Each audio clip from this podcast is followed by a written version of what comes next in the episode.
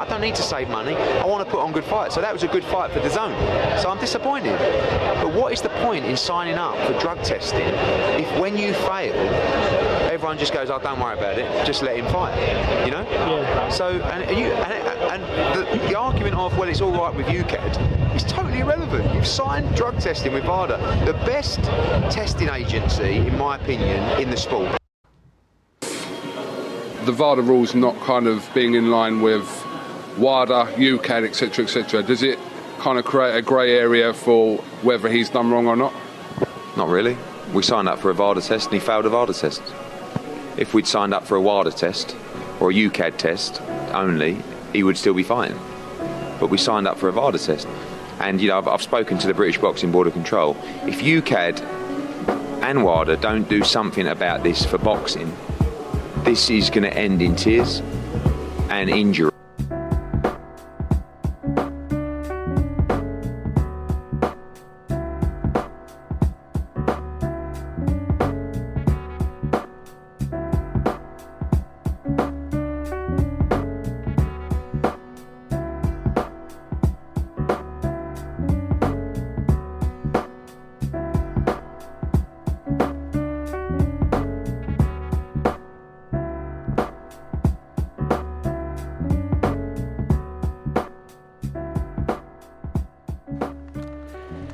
Wow. Um, yeah, back at it.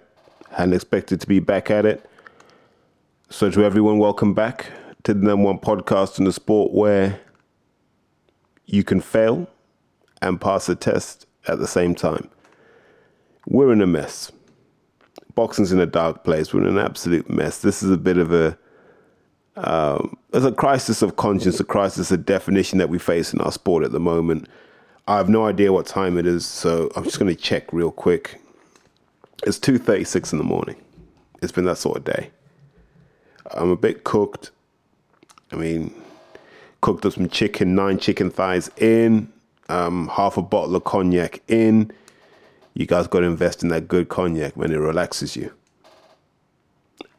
And that gave me enough time to reflect on this whole Conor Benn versus Chris Eubank Jr. scenario and saga. How does boxing find itself in this position again? It's not four years, is it? Since the Dillian Whyte debacle.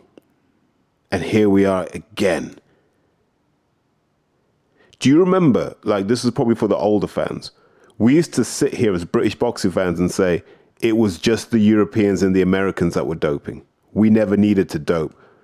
We were good old British, hard working, solid as a rock, proper. We run up hills. We run along the beach, son. We get it cracking. Remember that was the mindset. Like we never believed people would dope. And when I'd say stuff like, yeah, boxing's dirty, I'd be I'd just get shot. I mean, literally have my, my neck and my hands put in the stocks and people threw tomatoes at me.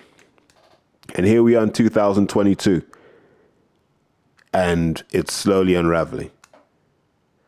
So let's just start with the basics. Everyone knows, right? Today it came out in the Daily Mail that Conor Benn had popped for clomiphene, which is normally known in the sports enhancement game as Clomid. So it's worth understanding what Clomid is.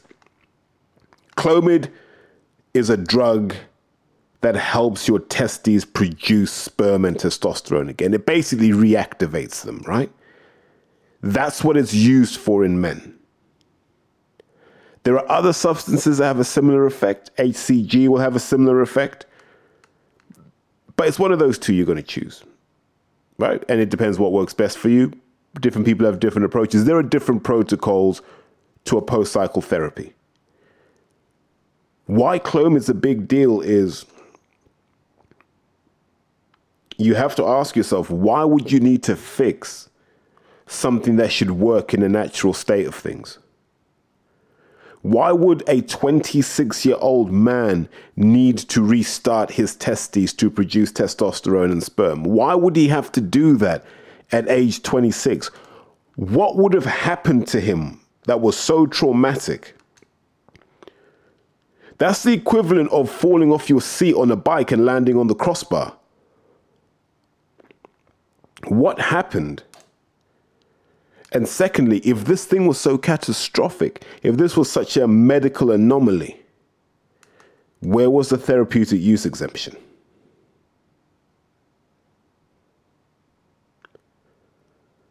No healthy, fit man capable of exercise, capable of being in the shape that Conor Benn is, should have any trace of Clomid in him. Like, just logic, you shouldn't. You see, and I, however we want to break this down and say, well, it could have been this, it could have been that, it can't. Like, Clomid is so far removed from what an athlete like Conor Benn would need that it doesn't make sense. And this is why the World Anti Doping Agency, WADA, placed it on the banned list because they said if you're using this, it indicates that you were using steroids in the past. So when Eddie Hearn tells you Clomid's not a performing enhancing drug, he is correct. Right? But then Lasix, which is a diuretic, is not a performance enhancing drug. It just helps you pull water out of your cells. So in a sport where you've got to cut weight, Lasix is a godsend if taken in the right dose. Now, Lasix is not performance enhancing, but it indicates something. It indicates an intent to cheat. Clomid indicates an intent to cheat because there's no reason you would have it.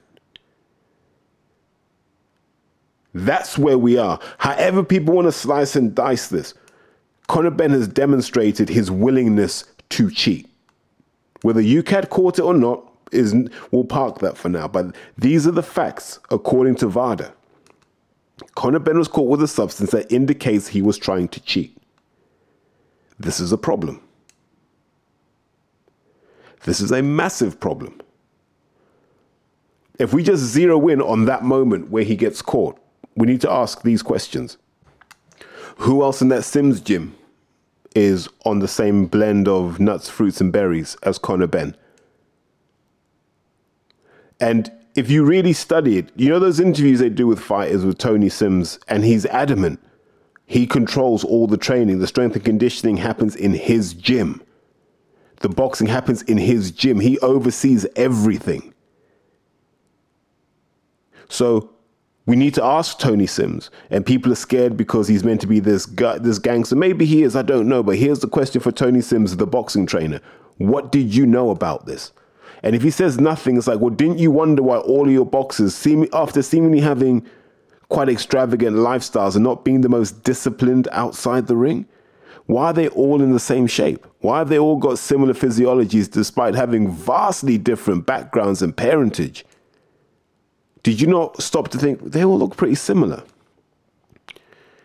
And even deeper than that, did you not find it strange, Tony? Because we know that you're on social media now. Did you not find it strange that there's a man called Dr. Uz, who's a doctor who's interested in the andropause, which is the declining testosterone level in men once they get over 40?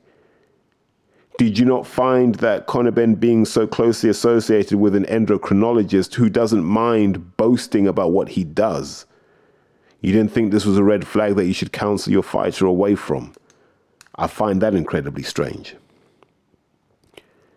So I draw the conclusion that no one in that Sims organization is immune from sanctioning this. They're all equally accountable because they must have known. Conor Benn's career parallels my start in the podcast game. And I used to say this when he was getting slapped around and bullied physically as a youngster, as an 18, 19 year old, however old he was. And I used to say, this is our reality television experiment. Let's give this kid time and see what he does. And he was getting splattered about, he was getting bullied, and we're like, I don't think he's that good. Lovely kid, good person, really humble, never speak badly of him as a human being. And then you saw not necessarily a step up in level, but he got better names.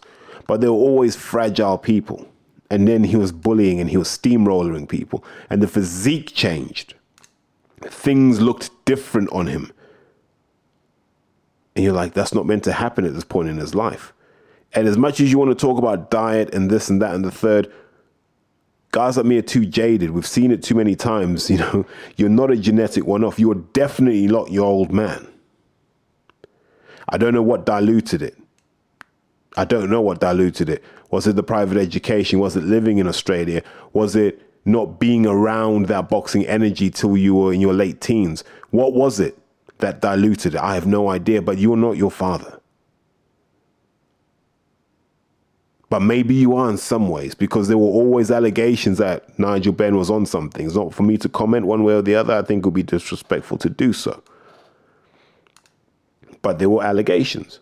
The people he associated with, his admitted drug use, would suggest that there were no limits to what he would do by his own admission. So is it a case of like father, like son? Don't know. Put it in the theatre of debate. But what we can say for absolute certain is VADA found Clomid in Conor Benn. And here's the thing people need to digest and process and reflect on.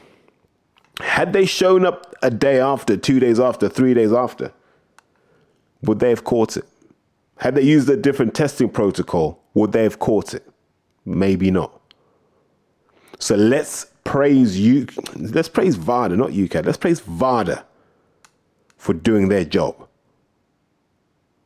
Praise VADA for exposing someone else who's trying to cut corners. I can't believe we're here again.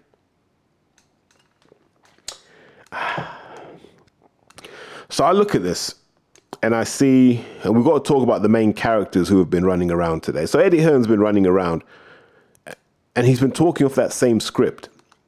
And he's relied on two previous examples and he's relied on the Dillian Whyte example and the Billy Joe Saunders example. So if you listen to him talk, he will say, We were here before with Billy Joe Saunders, where UKAD chose to ignore VADA when he tested positive for, was it salbutamol? I can't even remember anymore. And that was the, the asthma drug. And what he neglects to tell you was the reasoning behind that. Because UKAD are bound by WADA, salbutamol is permitted out of competition. Billy Joe Saunders tested positive out of competition. So, by UKAD's own rules, they couldn't sanction him. Had he tested positive for another substance, maybe stanozolol, which is known as Winstrol, had he tested for that, he would have been suspended. So, it's not that UKAD ignore VADA, and we'll come on to that in a second. They don't ignore VADA, but they are bound by rules. Yeah, they're bound by the UK anti-doping rules, which incorporate the World Anti-Doping Association anti-doping rules. That's what we're bound by as athletes in this country. Not just sports people, coaches as well. We're all bound by this. And then they talk about Dillian Whyte and they say, well, Dillian Whyte was cleared. Dillian Whyte was never cleared. Dillian Whyte was never cleared. Yeah? Dillian Whyte popped for, I can't even, I was going to say it was Trenbolone. I don't know if it was Trenbolone or Turinabol. It was one of those anabolic agents. Yeah. We never knew what happened with the B sample, but I want to discuss B samples in a second. We don't know what happened with the B sample. What we know was he had to issue a defense, which was my supplements were contaminated. And he provided evidence to suggest that similar batches of the supplement he had taken were contaminated. Yeah. Because you have to buy them at random, or it might be that you could have to buy them at random. Someone has to produce a similar batch, yeah, properly sourced to show that, yeah, these other ones were contaminated. But that A sample wasn't clean. We don't know what happened with the B sample. The A sample wasn't clean. So both Billy Joe and Dillian Whyte failed under VADA. So, another question why are VADA catching people that UKAD aren't? When has there ever been a, te- a, a, situation? When have we ever had a time when VADA have missed something and UKAD have caught it? Never. We don't have these problems. And it worries me because what's the point of UKAD if VADA are doing a better job? And that comes back to the real question here. Why pay the, I don't know what it is, 20 grand, 30 grand, whatever it costs? Why pay the money to have VADA testing if when VADA testing works, you just dismiss it and say it's not important? So, what was VADA testing there for? What were we using VADA testing for? What were we trying to achieve with VADA testing? I still don't know. Does anyone know? I look at UKAD and I say, here's an organization that's been afraid to tackle any mass participation sport with any significant revenue. I know from contacts I've got in the sport, rugby players are taking stuff with impunity. Footballers t- are taking stuff with impunity. And I can say this. I don't have to name names here because then it gets a bit tetchy. But footballers are taking it, hockey players are taking it. There are young women who have gone to New Zealand for the Women's Rugby World Cup that have been taking stuff. UKAD don't seem to care. If I know, how the hell don't they know? Maybe we need VADA just to come here and clean everything up. I don't know. But let's just drill down. So Hearn's telling us that VADA have no no place in this because the British Boxing Board of Control do not acknowledge them. Does anyone remember Ryan Martin? So Ryan Martin fought Josh Taylor, I don't know, three or four years ago. And he failed because he failed a test for the metabolites of exogenous testosterone. I can't remember which they were, but there were definitely two metabolites that he failed for. Now, what's interesting is how that failed test came about. I think he was tested in early December by UKAD, and he came back clean. He then got tested a couple of days later by VADA, and VADA found these metabolites. And VADA notified UK anti doping and the British Boxing Board of Control. I don't know if it's through the promoter or directly. And so UKAD went back and said, We're going to test you again. Because remember, at this point,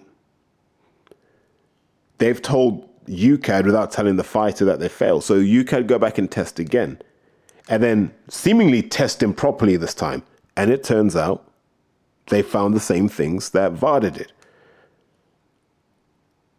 So that establishes there's a there's a precedent for UKAD and VADA and the British board working together to catch dopers because that's the purpose of this, right?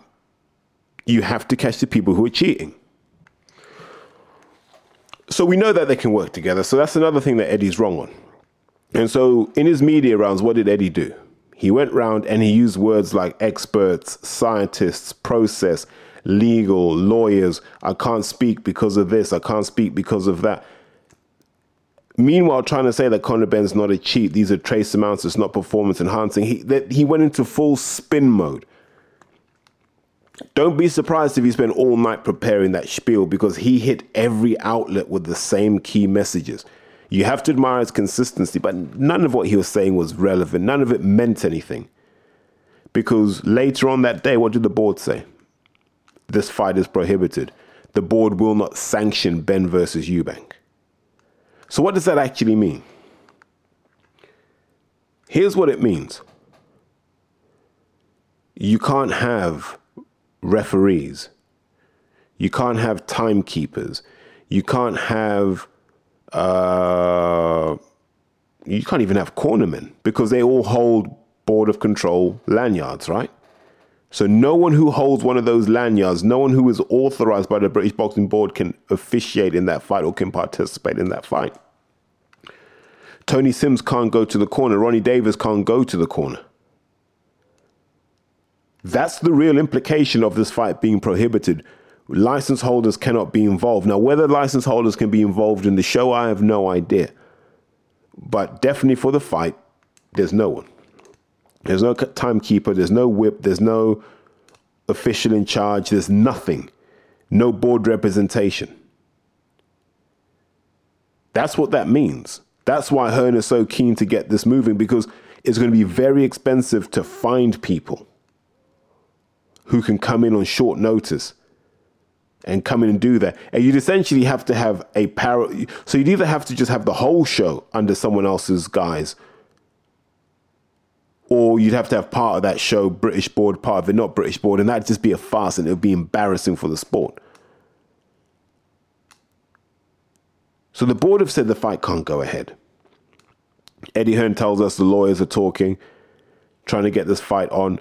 But if the board have said no, I don't understand on what basis you can challenge this. You can go and get an injunction, but an injunction is to stop someone doing something. The board aren't doing anything. The board are basically saying, we do not sanction this bout, which is their prerogative. It is their prerogative not to sanction a bout. There may be a weakness around whether they follow their own internal processes, but you, you imagine the board don't write a statement without reviewing their processes, right? You're hoping the board have communicated what they communicated from a position of strength. That's, that, that's the hope at the moment.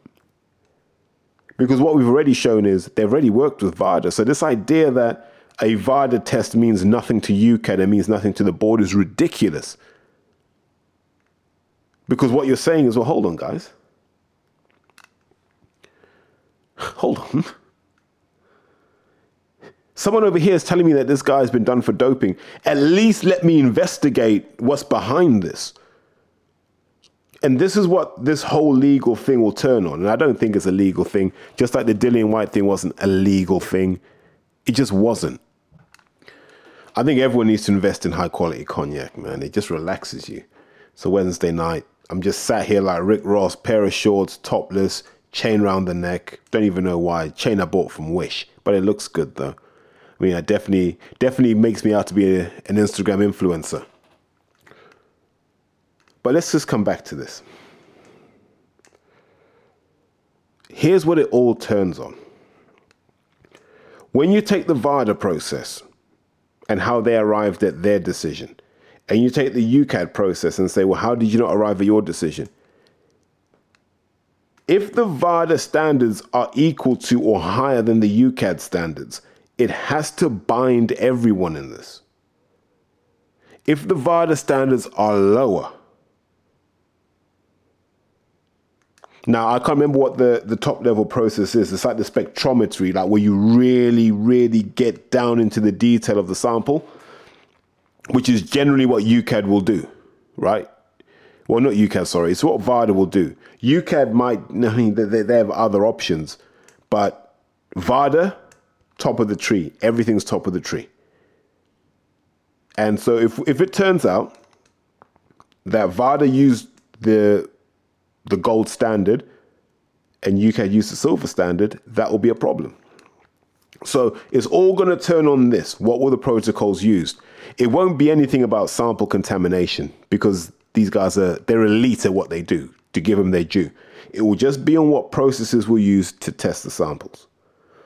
And here's another thing we need to talk about because I know what's going to happen when I release this. People will say to me, "Yeah, we're just going to wait for the B sample like Dillian." So here's what happens and I had to go and ask people. When VADA finds something in your blood or your urine, they tell you, listen, you've popped for this. Do you want us to test the B sample? Yes or no? That's the question they ask. Do you want to do you want us to do this, right? And there are these options. You can go, yes, test the B sample. No, don't test the B sample. I, I admit I did it. Or C, you find ways to filibuster and delay the process. But what VADA are entitled to do at that point is make a record of that and say you have delayed the testing of the B sample unnecessarily. So these are the questions we need to start asking. This is the sort of thing Kugan Cassius should have been asking. So, when was what, what date was Conor Benn notified? They say the test was in August. Let's just say Conor was notified on September 12th. I don't even know what day that was. Maybe it was a Monday. They say, mate, we found clomid in your sample. And Conor goes, what? That's not possible. Here are your options. You can accept the finding, or you can challenge the finding and we'll test the B sample. Did they test the B sample? Or did Conor Benn cough and say, yep, that's me? Go and talk to Team Eubank and they said, right, we're going to do this.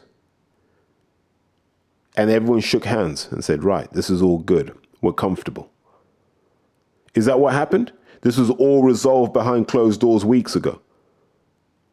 But I find it hard to believe the board only found out about this yesterday, or so I should say October 4th.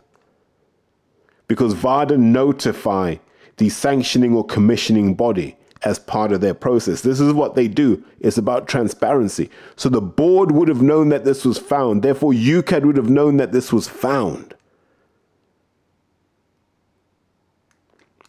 Now, I don't know if UKAD can say, yo, can you share some of that sample with us? I don't know. But something has gone wrong here. And it's not VADA's fault. It seems that UKAD has not been fit for purpose for at least five years now, if not longer. And I'm not going to blame the board for this because the board have to. Like it's as part of the UK anti-doping policy, you have to plug into this. And they don't seem to, in their own guidelines, they don't seem to have a clear process of where VADA fits into this. And so this is a grey area that the lawyers are going to have to try and thrash out. We don't know is VADA binding on the board? Is it advisory to the board? Is it advisory to UKAD? What's VADA's role? Because it is the voluntary anti doping agency after all. So, what do you do? But these are the things that Hearn didn't want to talk about because what it shows is this is an absolute mess. But more importantly, it shows that this didn't come out of nowhere and that this was complicit a long time ago. So, let's ask another question. Why are the board reacting now? If we assume the board have known about this for long enough, right? And they must have done. Why are they reacting now in fight week? Is this just a subplot to to get those last few views and you say, oh yeah, he popped for Clomid. No one's really going to care about Clomid a year from now. Look at the Boxing Hall of Fame is full of drug cheats. So who's really going to care? Bit of Clomid. Who cares? It's Conor Bennett, Eubank. Here's our last chance to get the eyes of the world watching. This could just be that cynical attempt to just boost everything and just get the eyes of the nation on this finally. I don't know. I just, I'm fed up with all of this, is all I can say. Yeah, everyone needs a good cognac. There's, these are very simple facts. You guys all need to invest, man at least 150 quid a bottle if you can. If you can't, there's there's there's some in the 40 to 45 pound range that are equally as good. But you know who I feel sorry for in all of this, despite all my my throwing rocks at the show and this, that, and the other. I feel sorry for Ellie Scotney, and I feel sorry for Shannon Courtenay, and I feel sorry for everyone else on that undercard who've done nothing wrong and deserve to to make their money. But when you have someone on top of your card who's not built for the top level, and you've tried to manufacture, you tried to worm this guy into the top tier of world boxing, and you've put so much pressure on the kid that he's had to resort to this. That falls squarely on your shoulders. Shannon Courtenay should be mad at Eddie. Ellie Scotney should be mad at Eddie. And they should be saying, we're real fighters, we're real warriors in the sport. Why have you got that guy at the top of your tree? Why not invest in us the same way you invested in him? That's the right thing to do. I feel sorry for them and I, I feel gutted that they may not get paid. And that's the part of me that says maybe the show will have to go on. As much as I don't want it to, but I understand why it has to. And at times like this, I really hate the sport. I really, really do hate the sport. Because we'll never fix this. Until someone suffers for this, we will never fix this. Jarrell Miller popped. The show went on. Thank God it did because Andy Ruiz did what Andy Ruiz needed to do. So we give thanks for that. But the show went on because they tell us when boxing's in a mess, it's a business. When boxing's at the top, it's a sport. God, I, I'm just, I am, I'm fed up and I'm bored of it. So, what we need to see now is the board hold firm and say, we're not going to sanction this fight.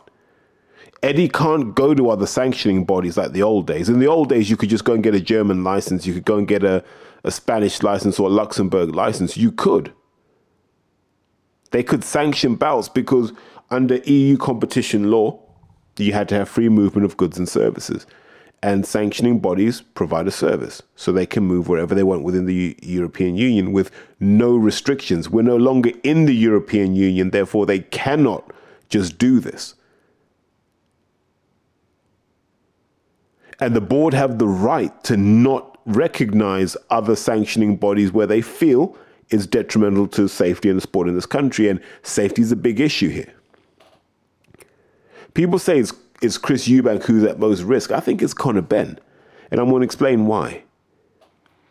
If the rumors are true and Ohara Davis broke Conor Ben's jaw as a junior welterweight, how much can Conor Ben really take in terms of punch power? You know, are we bulking this guy up to a point where his chin probably couldn't cope with what comes back? And are we creating a big risk for him and his own safety here? I don't know.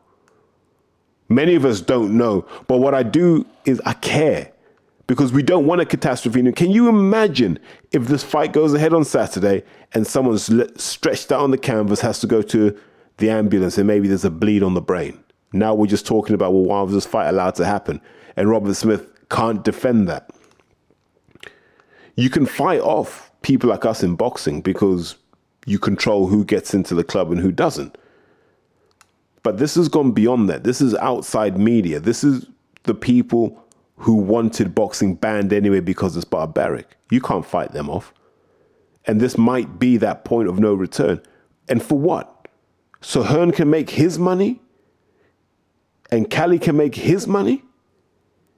Why are we not grilling DAZN on this? Why are we not saying, hey, DAZN, can you explain why this fight will be broadcast on Saturday? Why are we not messaging Shay Segev, the CEO of DAZN, and saying, mate, you can't allow this to happen. We love the sport too much. If you do this, we will not subscribe to your platform. You imagine if 10, 20,000 people did that. You really think this fight happens on Saturday? Hell no. Because if at some point someone has to tell Eddie Hearn what to do. So now imagine you work for DAZN and you're ringing Eddie Hearn and you're saying, So, Eddie, what's happening with this fight? Why is this VADA thing such an issue? Okay, fine. I understand what you're saying, Ed. But you encourage people to sign up for this VADA. Did you not insist that Joshua Buatsi versus Jean Pascal should have VADA testing? Otherwise, you couldn't sign that contract in good conscience. Wasn't this what you said? So why is VADA so important there but not important here? What was the VADA for? Are we now saying that VADA merely gives a fighter an opportunity to back out of a fight if you fail for a drug test? If so, that's not the purpose of anti doping. So you're still in this meeting with the zone, and now they're saying, okay, a couple of years ago you said VADA was a gold standard, and you didn't really care much for UKAD. Why are you changing your tone? Do you know more? Did you listen to the episode Terry did with Larry? One and two? Why are you changing your tone? You were adamant that VADA was the one. You were adamant that if people fail a test, they fail a test. No ifs, buts, or maybes. Now, now when your hair's thinning and that Turkish toupee you've got is a bit all over the place, now you're like, oh, I, I've forgotten all of that. And so I, I look at this and I just I don't I don't see how boxing recovers from this. And it may not end boxing today, but this will be that point where boxing starts to go downhill because people realize it's just a free for all. And they'll also realize that no one cares because it's not big enough of a sport for people to even want to legislate or regulate this. You know, this is now where I kind of give credit to guys like Carl Frampton because Frampton's adamant and Frampton is now coming around to where I thought he would. You know, in the days when he was with guys like Nigel Travers and Travers was trying to tell us boxing was clean. Funny how quiet Nigel Travers has gone recently. And I'll say it and I'll call him out on that because that's clown business as far as I'm concerned. This sport is dirty. The men are dirty. The women are dirty. I don't believe anyone's clean in the sport anymore. I just don't. And people say, why? And I'll tell you why. The training loads required are so extreme. I just don't believe you can do that with some kind of help. If you could do it on just Nando's, man, I understand. But past a certain age, you just can't. And maybe the champions of, of the past are grateful that they've escaped the scrutiny that these guys are getting now. But hey, a lot of those guys were probably on it too. Let's not pretend otherwise. You always read in books that they were given tablets and injections of stuff they claim not to have understood. they knew what they were doing. Because in those sorts of circles, this stuff has been known about for years. And now move it to 2022. Your average Gymshark athlete is probably taking something or other. Your average Instagram fitness influencer probably taking something or other. So if they're looking that amazing, having juice to the nines, you think boxers aren't? You think boxers look that way just on tuna and noodles? Of course not. And that's why I give credit to Carl Frampton because he's now looking back and going, oh, mate, the sport's ruined. You know, Johnny Nelson, he was probably the kindest to Matchroom where he was like, yeah, the fight will go ahead. Um, who takes VADA seriously anyway, which is weird, but okay. And the Sky Lord have been jumping in. I tell you who hasn't piped up Tony Bellew. Where's Tony Bellew? Every other drug cheat, every non matchroom drug cheat, Tony Bellew's got the tweet ready. You know, about what he'd do to someone is dangerous, someone could get hurt. Tony Bellew was silent for 24 hours straight on Twitter. We've never seen that since he retired, when he wanted to just be Anthony, the father, the husband. Oh, he's gone back to that in a hurry, hasn't he? Darren Barker, Chris Lloyd, pissed poor. They know enough about this game to know that they were failures today. They were failures because what you saw when they interviewed Conor Ben and Chris Eubank Jr. were two people who had at least 12 hours, if not longer, to prepare their statements and to go over them and over them till they could rehearse them and nail everything and nail every mannerism. They were put out there to perform. And they performed well because they gave nothing away. But as fans, we know. We know that the probabilities both guys took stuff they weren't supposed to take. I can't be definitive. I don't think that's right with me, but in my opinion, both guys took stuff they weren't supposed to take. Maybe for different reasons, but at the end of the day, no one's going to sacrifice an edge. And I remember Johnny saying something in his interview that Eubank Jr. hasn't been looking that good in sparring. Eh, whatever. But has Conor Ben been looking that good in sparring? Not from what I've been hearing. So let's. Yeah, this is just bad. Um, these are times when I'm like, I don't even want to be a part of this sport. I don't want to acknowledge this sport exists anymore. It's too heartbreaking and soul destroying to be part of this sport when we get this sort of nonsense. You don't get this with rugby. Rugby, at least clubs just go under because people spent more money than they wanted to, then got buyer's remorse. This is an absolute joke. But we move into this crucial period now where we work out whether this fight's going to happen or not, one way or the other. Do you know what? I'm 30 something minutes into this and I'm just jaded now. I almost don't want to carry on recording because nothing nothing from the nothing in the public arena is committal, right? Let's break this down. Kugan Cassius lowballed it. Radio Raheem at least he asked the question publicly, right? What's the point of VADA? But everyone lowballed Eddie and allowed him to talk nonsense and talk about specialists and lawyers and this. Well, who does he think does the testing? There are a handful of labs in this country that can do anti doping testing, a handful of labs in the States that can do it. They're damn specialists, man. These are people with doctorates. Who's Eddie Hearn to talk about, oh, these ones will be done by specialists? You're disrespecting the process. Conor Ben got found out by specialists. He didn't get found out by amateurs. You know, and I know VADA won't talk about individual cases, but I wish VADA had come out and said, this is our standard process. They haven't done because they've got a business to run. And this shows how incestuous boxing is. But this has been a tough few months for Hearn. Joshua falling off a cliff. Buatsi not getting the fight with Pascal all of this stuff, and then Hearn's just having a hard time of it. And you almost feel for him because, I mean, apart from his Turkish turban, his Turkish toupee, whatever you want to call it. You know what I mean? These things aren't his fault. But he's taking he's you know, he's taking the fight on himself and it's up to our media outlets. Why isn't Rob Tebbett asking these questions? Rob Tebbett listens to what I say. He can pretend that he doesn't, but he does. Because that's where the hard questions come from. When were the board notified? What is the process? Do VADA have to notify the board? Who notified the board? And what did the board initially say? There's no way the board found out yesterday. No way in hell did the board find out yesterday.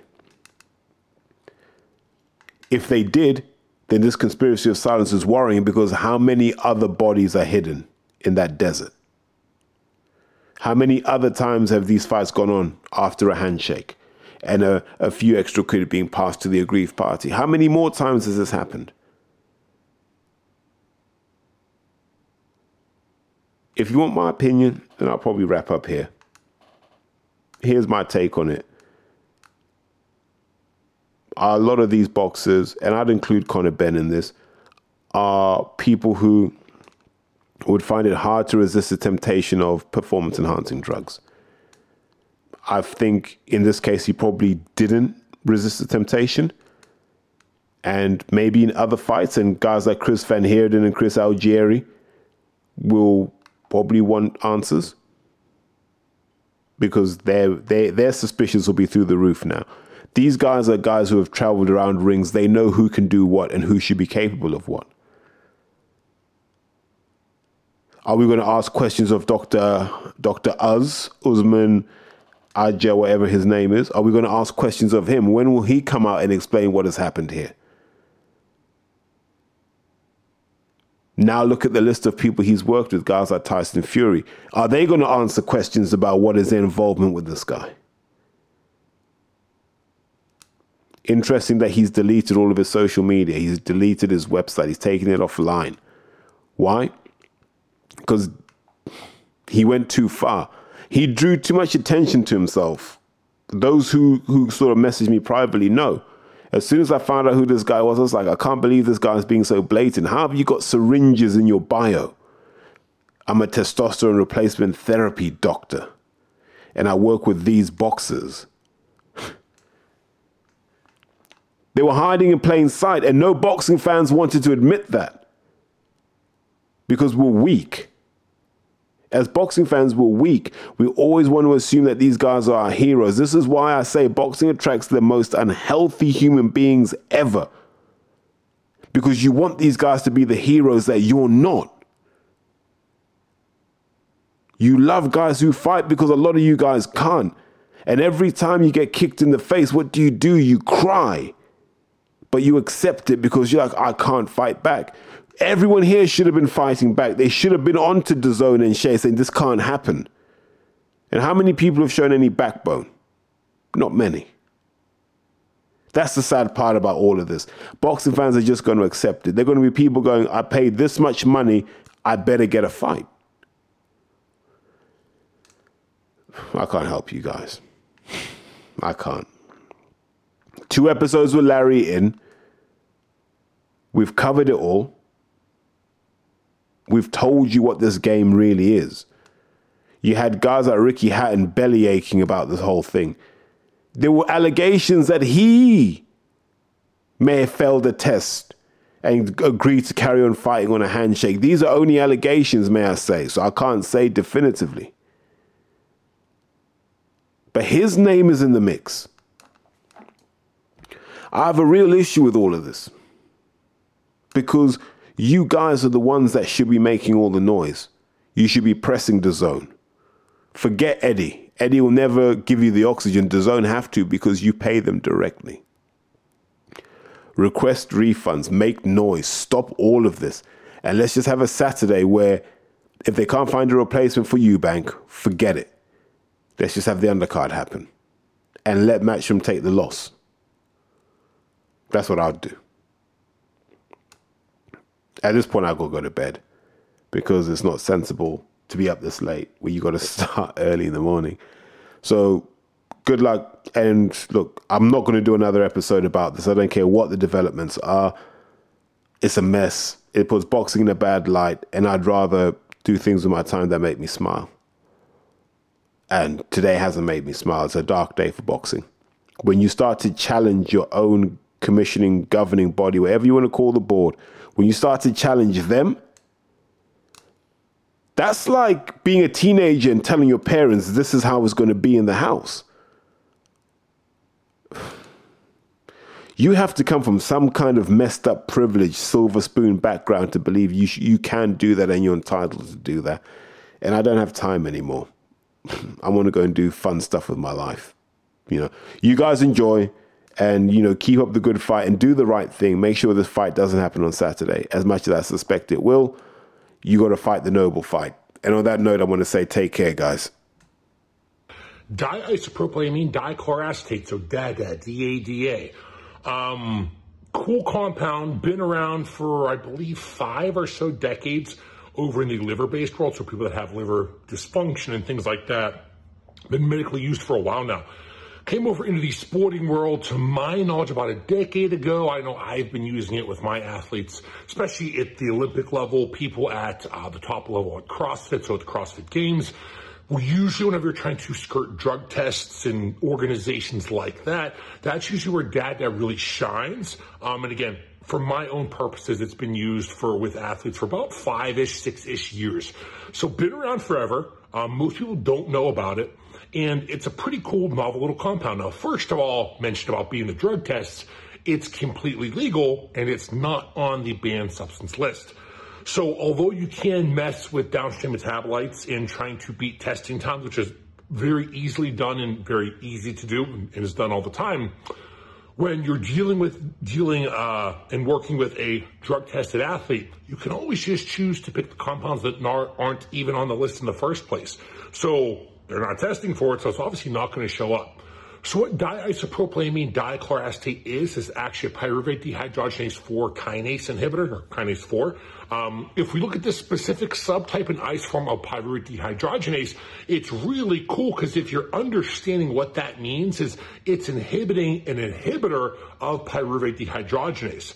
So let's backstack. Let's both remember what glycolysis is. Glycolysis is taking a glucose, getting it downstream through glucose 6-phosphate, through all the other uh, phosphofructokinases and all those other cool things, the hexokinase enzymes, things like that, downstream to pyruvate.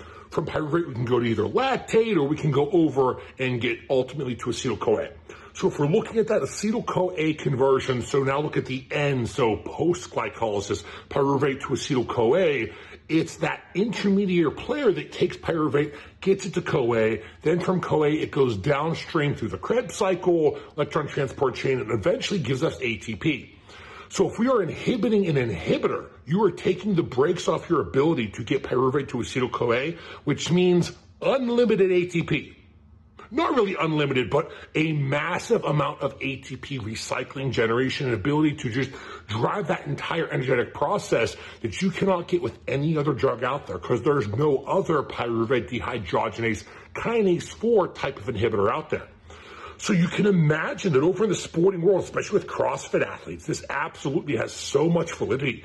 People at the Olympic level, tremendous validity. Literally any kind of athlete, think and ask yourself, can I use more ATP? Can I have more energy? Well, that's going to mean that you can do more load in the gym. That means you're going to do more reps in the gym. That means you're going to do more volume, more damage, more myotrauma. So no matter what athlete you are, diisopropylamine dichloroacetate can definitely help you.